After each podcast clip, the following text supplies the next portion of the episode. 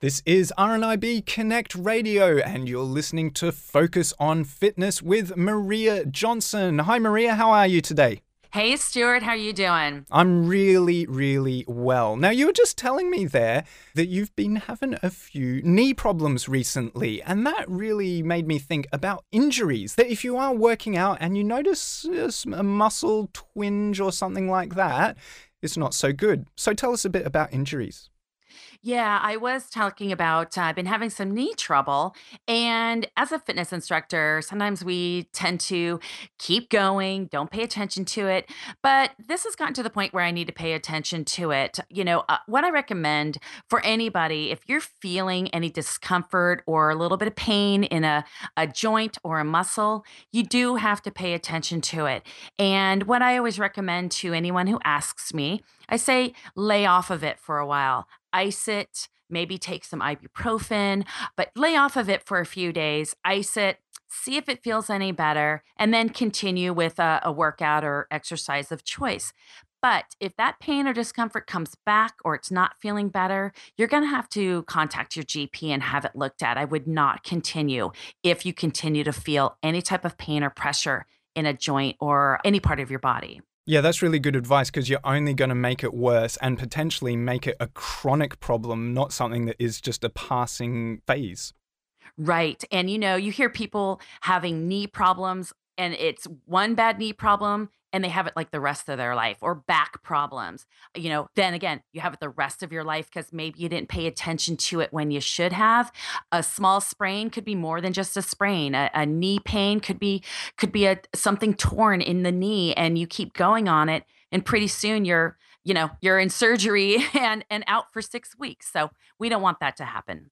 Now, we're going to ramp it up a little bit this week, aren't we, Maria? Because previously we've covered a whole range of different exercises, and now we're going to put them together in a combination, a bit of an omnibus, if you will, and it's called the Countdown. So tell us about what we're going to be doing this week. All right the countdown. This is something I've been doing in my classes for years, and people love it and they hate it which, you know, warms my heart. So I'm going to share this workout with you today. It's very simple. You have four exercises that you're going to do in order. You do squats, you do push ups, you do mountain climbers, and then you do jumping jacks you're going to have to clear an area in your, you know, whatever room you are. And you can do this even at a hotel room. You can do it at a friend's house. Hey, work out with a friend. It's always more fun. And you're going to want a yoga mat or at least a folded up towel to be under your knees. So as you're standing at the end of your mat, you're going to start with squats and you're going to do 10 squats. I've discussed squats in another episode, so you're going to want to check that out.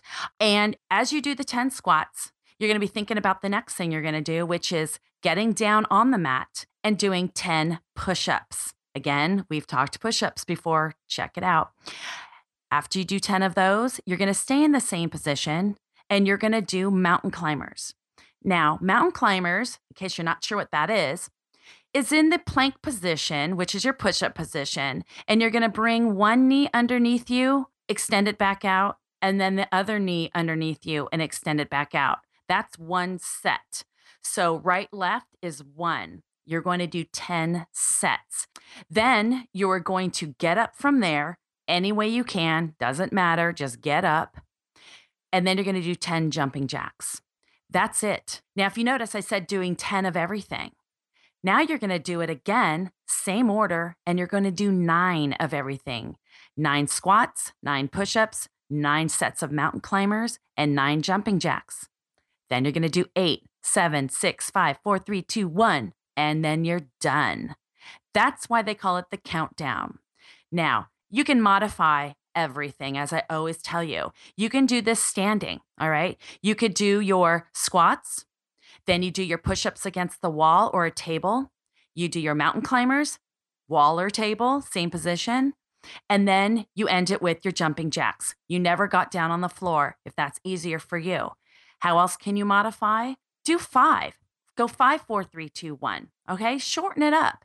And then maybe after you've done it a few times, you could build it up to 10 of each. And if you're really gun ho and you're a little more fit, maybe you're working out for a while, you know what? Go for the lucky number 13 or do 20, 20, 19, 18. I'm telling you, that's really, it's a real butt kicker. I'm telling you. So try it out. Start with a low number, count it down. Once you complete a round of 10, let me tell you, you've done 55 squats, 55 push ups, 55 sets of mountain climbers, and 55 jumping jacks. Now that's what I call a workout. And I would agree with you, Maria. Wow, I can just imagine working up a sweat doing that. That is really something else. Because over the last few episodes, we've laid the groundwork of all the basic exercises, and now this is really applying them into a really robust set of combinations that are really going to work us out. Yeah, you know, again, I throw it into uh, the middle of a class or I throw it at the end of a class. Um, or again, I've done it at home. And depending on how you're feeling that day, you know, you pick your count. I've done it in class once. There was a, a student who had a, a birthday and she was turning 21. So, you know what? We did a countdown starting at 21. And you know I, I, got a lot of moans and groans from from people that were participating but you know what? We finished it. We uh, sang happy birthday and you know what?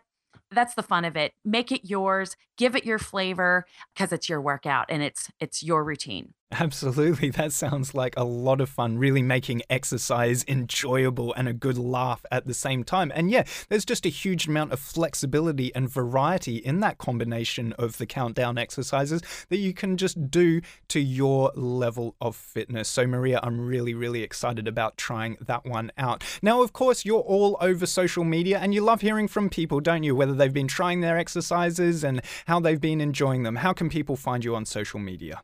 Yes, I do love social media. And please feel free to uh, send out a tweet with a mention and let me know what you're up to. You can find me on Twitter at girl underscore gone underscore blind. You can find me on Facebook at Girl Gone Blind, Instagram, Girl Gone Blind, and of course, my blog site, which is girlgoneblind.com. Maria Johnson, thank you so much for taking us through those sets of exercises here on Focus on Fitness. And I can't wait to speak to you again next week here on RNIB Connect Radio. You got it, Stuart. Talk to you soon.